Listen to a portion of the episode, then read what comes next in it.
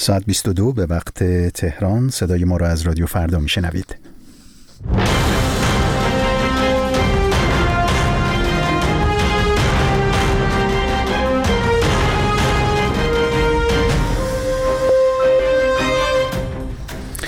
امروز یک شنبه ششم اسفند 1402 خورشیدی است و شما شنونده مجله شبانگاهی از رادیو فردا هستید. درود و وقت بخیر میگم به شما همراهان رادیو فردا. رضا جمالی هستم. میزبان شما پیش از اعلام و ارائه گزارش های تحلیلی با همکارم سپیده بهکام همراه میشیم با مشروع خبر سپیده سپاسگزارم. رضا درود به شما همراهان رادیو فردا بیش از 275 فعال سیاسی، اجتماعی و فرهنگی داخل و خارج از ایران با امضای بیانیه‌ای با نمایشی خواندن انتخابات مجلس شورای اسلامی و خبرگان اعلام کردند که در این انتخابات شرکت نمی کنند.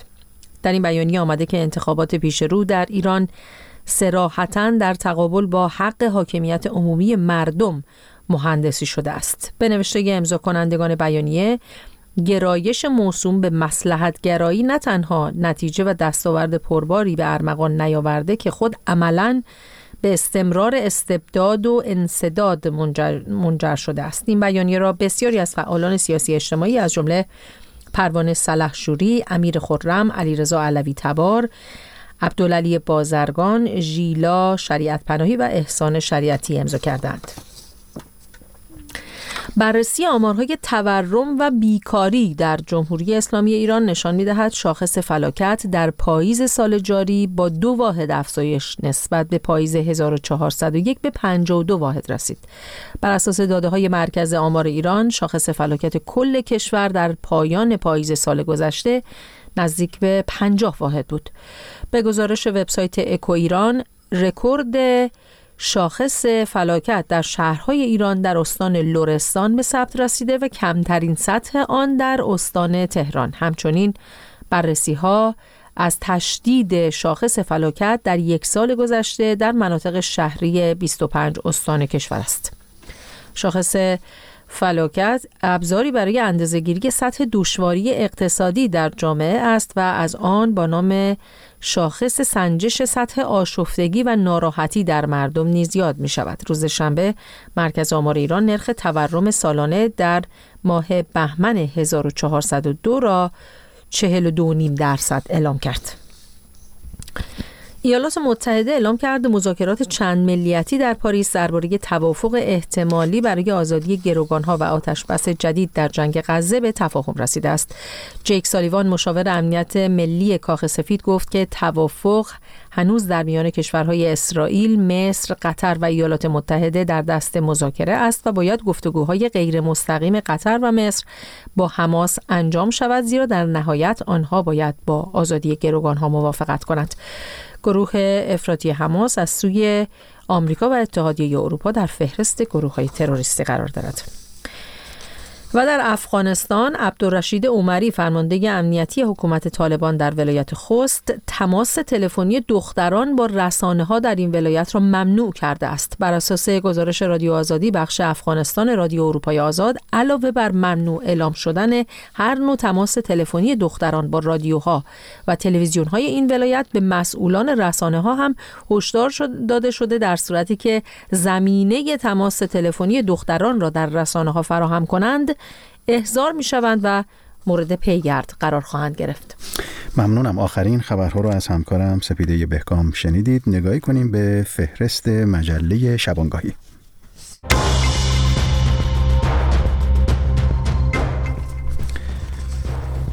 هشدار یک اقتصاددان به وضعیت و ساختارهای وجودی ایران مسعود نیلی می‌گوید ایران در حال مرگ تدریجی است.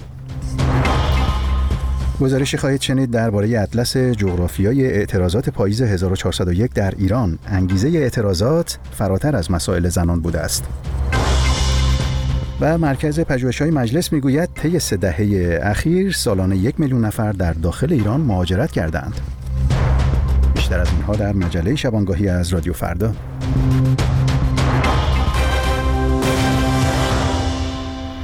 مسعود نیلی اقتصاددان و استاد دانشگاه در ایران به تازگی در یک سخنرانی با اشاره به مشکلات جدی کشور طی بیش از چهار دهه گذشته می‌گوید ایران دارد میمیرد. یک گروه غارت می کند و دسته دیگر با جهل به نابودی ایران سرعت می دهند. او همچنین از مسئولیت همگان در برابر پرسش های نسل آینده گفته و بر ضرورت تلاش برای ساختن آینده ایران نیز تاکید کرده است نخست گزارش همکارم کیان معنوی رو درباره چکیده های مسعود نیلی بشنویم و بعد در همین زمینه با یک پژوهشگر سیاسی گفتگو کردیم چهل سال پیش وقتی پا به عرصه علم اقتصاد گذاشتم سوالهای بزرگ مرتبط با آرزوهایی بزرگتر در سر داشتم. مسعود نیلی اقتصاددان و استاد دانشکده مدیریت و اقتصاد در این سخنرانی با اشاره به دهه ها فعالیتش در این حوزه گفت همواره در این اندیشه بوده که بداند چگونه می‌توان به یک کشور توسعه یافته تبدیل شد آقای نیلی گفت در مسیر شکلگیری و تحولات رویاهایش توسعه یافتگی ایران را در گاز با قطر، در نفت با عربستان، در توریسم و صنعت با ترکیه و در موقعیت ممتاز جغرافیایی با امارات مورد سنجش و ارزیابی قرار داده است. این استاد اقتصاد در ادامه با یادآوری اینکه ایران در گاز رتبه دوم در ذخایر نفتی رتبه چهارم را در جهان دارد. گفت ایران حتما می توانسته اقلا به اندازه نصف همسایش قطر گاز و به عنوان یک کشور صاحب نفت دست کم چهار میلیون بشکه این محصول را در روز صادر کند. و حتما قادر بوده است که با مشارکت تولید کننده های صنعتی معتبر جهانی بزرگترین قدروساز و بزرگترین سازنده لوازم خانگی و ماشینالات و تجهیزات در منطقه پیرامونی خود باشد. او گفت بدون تردید ورود حداقل به اندازه نیمی از تعداد گردشگرانی که به ترکیه می روند به ایران تصوری خیالی محسوب نمی شده است. مسعود نیلی تصریح کرد که اگر محاسبات درست بود شاید ایران می توانست اکنون در مجموع حدود 350 میلیارد دلار صادرات و 1200 میلیارد دلار تولید ناخالص داخلی داشته باشد و تحقق تورم 3 درصد و نرخ بیکاری در همین حدود و رشد اقتصادی بیش از 5 درصدی آرزوهای خیالی تلقی نمی‌شد. در چنین اقتصادی فقر و بیکاری از کشور رخت بر میبست و بیمعنی می‌شد دیگر کودکی زباله گردی نمی کرد. آقای نیلی در ادامه سخنانش تصریح کرد که در این رویای شیرین بهترین دانشگاه های جهان با دانشگاه های ایران به صورت تنگاتنگ همکاری می داشتند و جوانان تربیت یافته ایران در مراکز تحقیق و توسعه می توانستند هوش مصنوعی را به درون صنایع پتروشیمی و خودرو و دیگر صنایع ببرند. او ادامه داد ایرانیان می توانستند سازنده خودروهای برقی و خودروهای بدون سرنشین باشند و علاوه بر تبدیل شدن به یک صادر کننده بزرگ صنعتی و خدماتی در منطقه به مرکز مالی منطقه بزرگ پیرامونی خود تبدیل شوند. او سپس به موضوعاتی چون نرخ بالای بیکاری، آموزش و بهداشت، فساد بانکی، محیط زیست، بحران کمابی، وضعیت هشدار دهنده زاد و ولد در ایران، زیرساختها، میراث فرهنگی و تاریخی، بحران انرژی و تنگنای کسری بودجه مزمن دولت پرداخت و گفت اگر همه چیز آنطور که رویایش را داشت درست پیش می‌رفت چه بسا دولت ایران می توانست با بودجه سالانه در حدود 250 میلیارد دلار خدمات عمومی را با کیفیت ممتاز در کشور ارائه کند اما واقعا چه شده است که این گونه نیستیم؟ وقتی چشمهایم را باز می کنم و به اطرافم می نگرم سیل غمها به قلبم هجوم می آورد آخر چطور ممکن است کشوری تا این اندازه ثروتمند این گونه فقیر باشد؟ این استاد اقتصاد سپس با طرح این پرسش که آیا سربرآوردن این همه مسئله از درون یک کشور نبود آگاهی نیست به چرایی بروز این مشکلات و عدم توان ارائه راه حل برای آنها پرداخت و امروز کشور ایران را به مادری تشبیه کرد که به صورت تدریجی به سوی مرگ می رود. وقتی سال 1396 نام این مشکلات را ابر چالش گذاشتم هدفم آن بود که عظمت مشکلات و کفایت آنها را برای مرگ تدریجی یک کشور که مادر عزیز همه ما محسوب می شود گوشزد کنم. از آن روز تا کنون هر یک روز و یک ساعتی که گذشته به زمان مرگ این مادر مهربان نزدیکتر شده ایم. در این فاصله و در سالهای آتی در مسیر این مرگ تدریجی سیاستمداران ما چه ها و شادمانی ها که در کنار این بیمار در حال احتضار برگزار نکنند و چه صد آفرین ها که به موفقیت های خود نگویند و از همه بدتر دو گروهی هستند که یک گروه به قارت منابع باقی مانده مشغول است و دیگری با جهل و تعصب مسیر رو به مرگ را تسریع می کنند مسعود نیلی در پایان بخش خصوصی دانشگاهیان و کارشناسان مستقل را به اندیشیدن به طور جدی به مرگ تدریجی این مادر دعوت کرد. مسعود نیلی اقتصاددان و استاد دانشکده مدیریت و اقتصاد دانشگاه صنعتی شریف از سوی اتاق بازرگانی تهران برای چهار دهه آموزش اقتصاد و سیاستگذاری اقتصادی لوح و نشان امین و ضرب دریافت کرده است. گزارش همکارم کیان معنوی بود از چکیده های مسعود نیلی اقتصاددان و استاد دانشگاه در ایران در همین زمینه با عطا محمد تبریز پژوهشگر علوم سیاسی در اسپانیا گفتگو کردم و نخست از او پرسیدم که اشارات و هشدارهای مسعود نیلی درباره آینده ایران ناظر بر کدام مسائل و مشکلات فعلی این کشور است.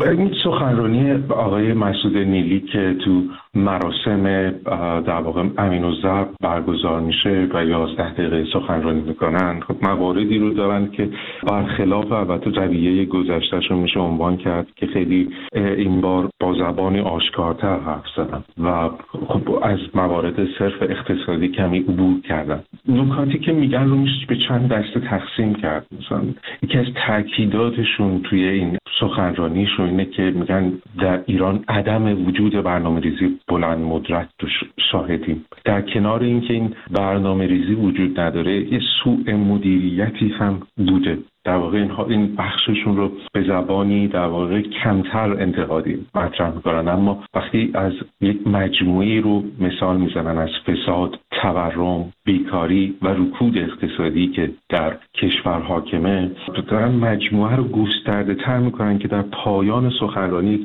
نتیجه گیری رو بگیرن. و اون نتیجه گیریشون اینه که یکی در واقع شکستی رو دولت جمهوری اسلامی برای تشخیص واقعیت هایی که با اون روبروست اتفاق افتاده در اونجا یعنی نتوانسته اون تصمیمات لازم رو در موقعیت های مختلفی اتخاذ کنه. و همین باعث شده که محیط زیست ایران منابع طبیعی ایران و اون چیزی که در این سخنرانی چندین بار بر تاکید شده مردم ایران زندگی عادی خودشون رو از دست بدن و ایران نتونه اون جایگاهی که می‌خواد رو به دست بیاره. سر همه اینها آقای نیلی از مرگ و تدریجی ایران سخن. همین عبارت مرگ تدریجی آقای مهابت که آقای نیلی ازش استفاده می‌کنه مشخصا داره به یه گروهی اشاره می‌کنه و در صحبتاش هم میگه میگه گروهی دارن قارت می‌کنن و گروه دیگه دارن با جهل به این نابودی سرعت میدن. مشخصا اشاره آقای نیلی به کدوم جریان سیاسی یا فکری در درون حاکمیت هست؟ در اون بخشی از سخنرانی آقای نیلی که متفاوت نسبت به سخنرانی ها یا نوشته های قبلیشون همین بخش یعنی در واقع معمولا ایشون اشاره نمی‌کردند. به گروه به جریان خاصی یا دولت رو خیلی به صورت کلان مورد اشاره قرار می‌دادن. اما اینجا از دو تا جریان حرف زده شد. هم توی متن خیلی مشخص نیست که به چه کسی دارن حرف می‌زنن و یا خطابشون به چه کسانی است اما آنچه که از دوستان دیگر جناب نیلی یعنی همفکران آقای نیلی در این روزها به ویژه داریم میشنویم اینه که اشاره به به خود دولت ابراهیم رئیسی است و کسانی که در درون اون قرار گرفتن که عموما جبهه پایداری است. در روزهای گذشته چندین بار جبهه پایداری مورد خطاب اقتصاددانان و همفکرانی که آقای نیلی در دولت‌های قبل به ویژه دولت اعتدال و اصلاح طلب داشتن قرار گرفته.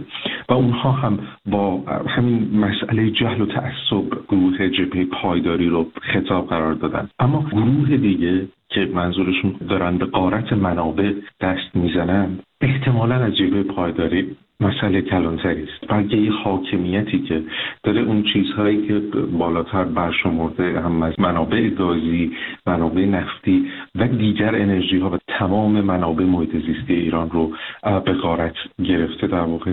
الظاهر کل حاکمیت ایران رو داره خطاب قرار میده آقای محمد برخی رسانه های اصولگرا معمولا اظهارات افرادی مثل آقای نیلی رو جانبداری از اصول اقتصاد آزاد یا همون اقتصاد لیبرالی یا نئولیبرالی تفسیر می کنند آیا در این انتقادهای تازه آقای نیلی شما خط و خطوطی از اون اتهاماتی که علیه این گروه از اقتصاددانان در ایران مطرح میشه رو می‌بینید؟ طبیعتا آقای نیلی همواره به این که از جمله کسانی بودن که این رو یعنی در واقع نئولیبرالیسم رو در ایران ترویج دادن مورد خطاب قرار گرفتن و بهشون اشاره شده. اما اون چیزی که در این سخنرانی دارن میگن از این میگن که اصلا دعوا بر سر این نیست. یعنی که یه ای دارن مثلا مقوله عدالت اجتماعی رو مطرح می‌کنن. یه ای دارن دقیقا همین مسئله اقتصادی یعنی توسعه رو رشد اقتصادی رو دارن مطرح می‌کنن که اینجا اشارهشون به کسانی است که لیبرال یا نو لیبرال هستن و تو عدالت اجتماعی دارن مارکسیست ها رو یا گروه چپ رو خطاب و میگن که اصلا مسئله ما امروز این نیست. مسئله ما اینه که این یک دعوای بیپایانی تبدیل شده که داره انگار صورت مسئله رو که این از دست رفتن منابع دامن میزن این دعوایی که به وجود آمده. در یکی از در واقع مصاحبه هایی که داشتن با آقای محمد مالجو هم همین رو دارن اشاره می‌کنن. میگن که این دعوای چپ و راست دعوایی است که اذیت ایران رو داره از بین می‌بره. اما اونجا به هیچ وقت به سراحت این موارد رو اشاره نکرده بود. گفتگویی بود با عطا محمد تبریز پژوهشگر علوم سیاسی در اسپانیا. مجله شبانگاهی رو پی می‌گیریم با گزارشی از ایران در سالهای اخیر و با تشدید تغییرات اقلیمی مهاجرت اقلیمی نیز در جهان افزایش پیدا کرده. بررسی های چندی پیش مرکز پژوهش های مجلس شورای اسلامی نشون داده که طی سه دهه اخیر هم سالانه یک میلیون نفر در داخل ایران مهاجرت کردند. کمبود آب فرونشست زمین گرد و غبار بیکاری و دیگر مشکلات اجتماعی و فرهنگی از جمله دلایل مهاجرت های درون اقلیمی عنوان میشند در همین زمینه ارزیابی نیکاهنگ کسر کارشناس مسائل محیط زیست در واشنگتن رو جویا شدم.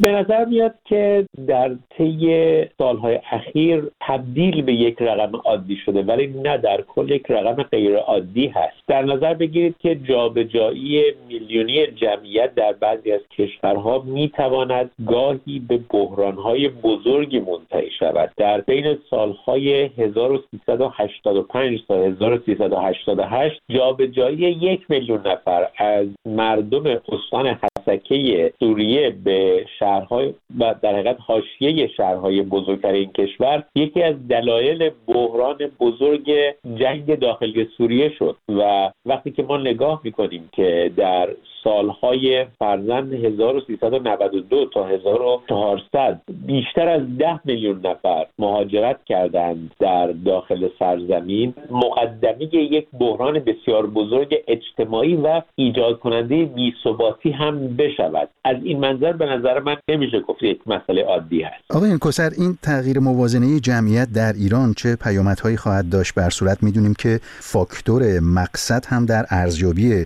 این پدیده خیلی مهم خواهد بود. اینطور نیست؟ کاملا درسته. در نظر بگیرید که بیشتر بخش های کشور ما در طول سالهای اخیر کمبود منابع آب رو به بدترین وضعی لمس کرده و از طرف دیگر فقدان عدالت اجتماعی و همچنین عدالت محیط زیستی آثار منفی خودش رو بر روی شهروندان نشون خواهد داد. اگر کسی فرزن از منطقه در سیستان بلوچستان یا استان یزد مهاجرت بکنه و بیاد به مازندران. و بخواد اون روش زندگی حالا مثلا کشاورزی خودش رو اونجا تکرار بکنه می‌بینیم که مازندران هم دچار کمبود منابع آب بوده و هم با افزایش جمعیت مواجه شده و هم کاهش منابع آب زیرزمینی موجب افزایش نشست شده. یعنی در استانی که ما انتظار نداشتیم که نشست زمین رخ بده. یا مثلا برخی از مردم مناطقی که شرایط سختتری داشتن به خاطر برفرض اشتغال اومدن به استان اصفهان مهاجرت کردن.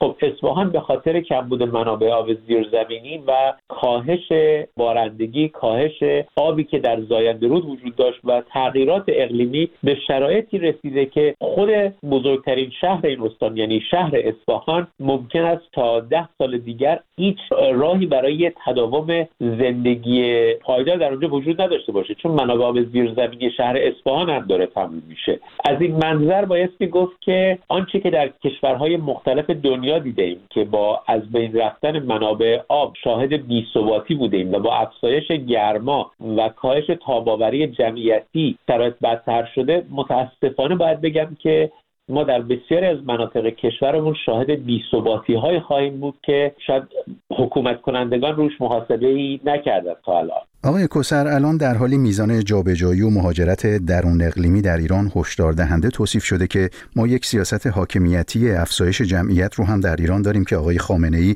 رهبر جمهوری اسلامی به شدت از اون حمایت می‌کنه. در صورت تحقق جمعیت بالای 150 میلیون نفر در ایران این احتمال چقدر شرایط اقلیمی ایران رو با توجه به وضعیت فعلی تهدید خواهد کرد؟ ببینید منابع آب تجدیدپذیر کشور ما 100 سال پیش اگر مثلا 130 میلیارد متر مکعب در سال بود و جمعیت 10 میلیون به هر ایرانی سهمی حدود 13 هزار متر مکعب آب می‌رسید. الان جمعیت ما چیزی فراتر از 85 میلیون نفر هست و منابع آب تجدیدپذیر ما به قولی به حدود 85 میلیارد متر مکعب آب رسیده.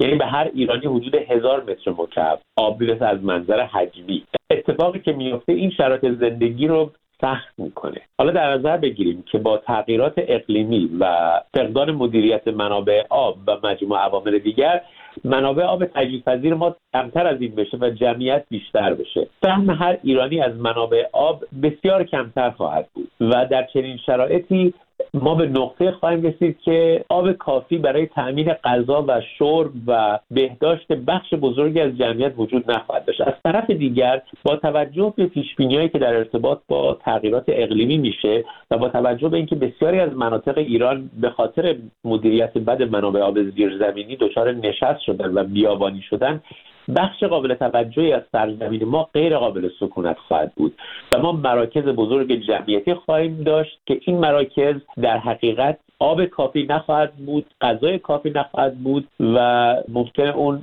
چنان قهد سالی شدن در دمشق اینجا تکرار بشه که حالا ملخ بوستان خورد و مردم ملخ اما ملخ هم اگر وجود نداشته باشه خب متاسفانه چیزی برای خوردن وجود نخواهد داشت. یعنی این روشی که جمهوری اسلامی داره پیش می‌بره متاسفانه به نابودی تمدن ایران منتهی خواهد شد.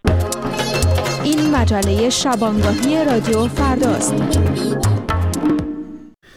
اما روزنامه هممیهن با استناد به اطلس جغرافیای اعتراضات پاییز 1401 جزئیات اون رو در ششمین همایش ملی پژوهش‌های اجتماعی و فرهنگی در جامعه ایران سوم اسفند 1402 اعلام کرده و نوشته که برخلاف تصور اولیه انگیزه های اعتراضات سال گذشته فراتر از مسائل زنان بوده و استانهایی که بیشترین و کمترین میزان اعتراضات رو هم داشتن رو معرفی کرده. بیشتر بشنویم در گزارشی از همکارم سپیده بهکام هرچند برخی از تحلیلگران و فعالان سیاسی مسائل و محدودیت زنان را دلیل بروز اعتراضات سراسری 1401 در ایران می دانند، اما گستره جغرافیایی این اعتراضات نشان می دهد که انگیزه های دیگری نیز در پیدایش نارضایتی ها وجود داشته است. روزنامه هممیهن به تازگی با استناد به اطلس جغرافیای اعتراضات پاییز 1401 که جزئیات آن در ششمین همایش ملی پژوهش‌های اجتماعی و فرهنگی در جامعه ایران روز سوم اسفند 1402 اعلام شد. گزارشی منتشر کرده که نشان می‌دهد برخلاف تصور اولیه انگیزه های اعتراضات 1401 در ایران فراتر از مسائل زنان بوده است. در این پژوهش آمده که بررسی نوشته ها در شبکه اجتماعی ایکس نشان می‌دهد پست هایی با کلیدواژه برای ایران زندگی دختر آزادی پدر مادر دانشگاه و دنیا. پر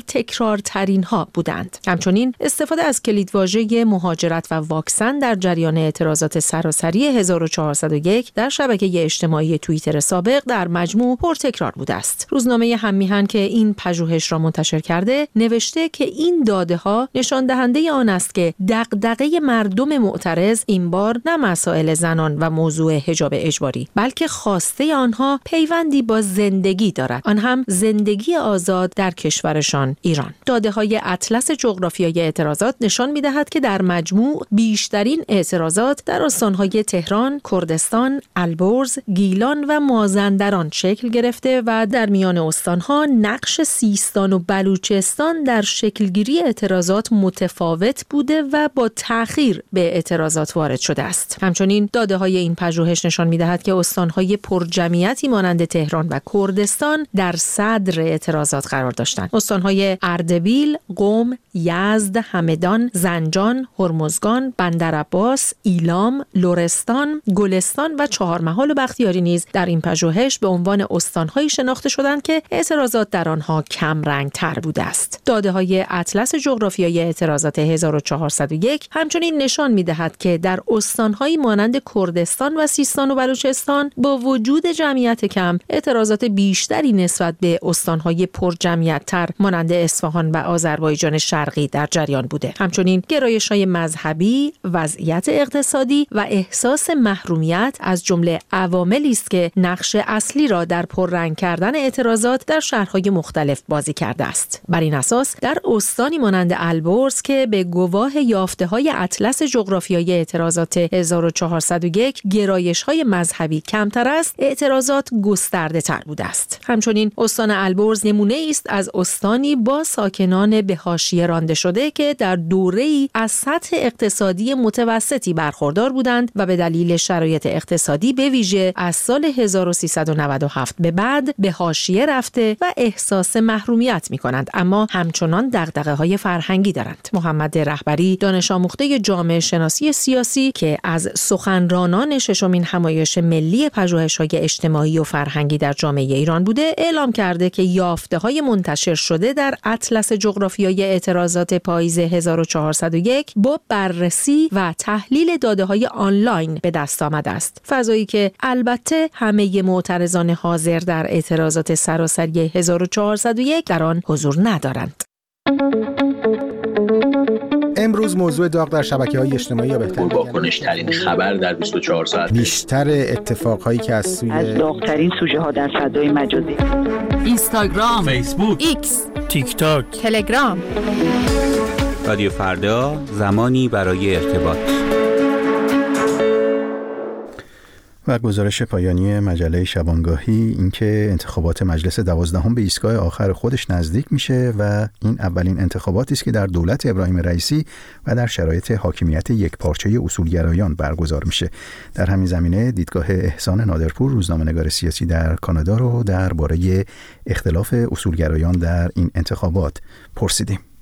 اصولگرا تو انتخابات پیشرو فکر کنم تاریخی ترین موقعیت رو در اختیار دارن. حتی فضا از دور قبلی انتخابات مجلس هم براشون بازتر شده. تو دور قبلی هنوز ما رگه هایی از حضور اصلاح طلبا رو می‌دیدیم. حالا در کنار کارگزاران و اعتدالی ها بخشی باقی مونده بودن و نهایتا جمع اونها تونستن 13 درصد مجلس رو تشکیل بدن. ولی خب تو این دوره با توجه به فهرست تایید شده ها بعید حتی همون 13 درصد هم دوباره به غیر اصولگراها برسه. اما با وجود این پاس گلی که حاکمیت به اصولگراها داده هنوز اونها نتونستن به یه فهرست واحد برسن. جدا از دعوای لفظی که این مدت اتفاق افتاد و بعضیشون با تنه اومدن همدیگر رو به فساد مالی متهم کردن سر این که بتونن به یک فهرست مشترک برای انتخابات برسن هم دچار مشکل بودن.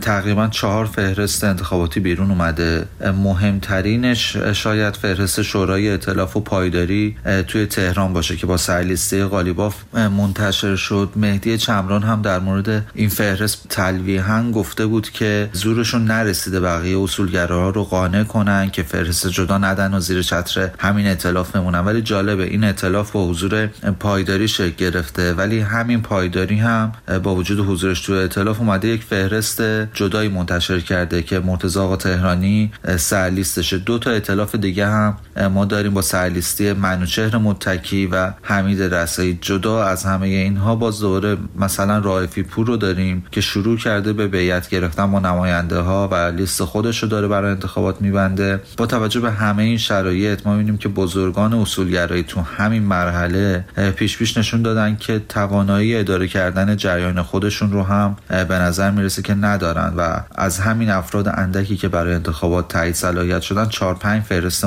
مختلف تقریبا منتشر شده. و خب طبیعی هم هست که نباید از مجلسی که با حد اقلی ترین نماینده های مردم و به احتمال زیاد و بر اساس پیش با حد اقلی ترین رأی مردم قراره که به بهارستان بره انتظار بیش از این داشت. گفتگویی بود با احسان نادرپور روزنامه نگار سیاسی در کانادا که با این گفتگو به پایان مجله شبانگاهی رسیدیم. ممنون که ما رو همراهی کردید تا حدود سی دقیقه دیگر با یک بخش خبری تازه با شما خواهیم بود.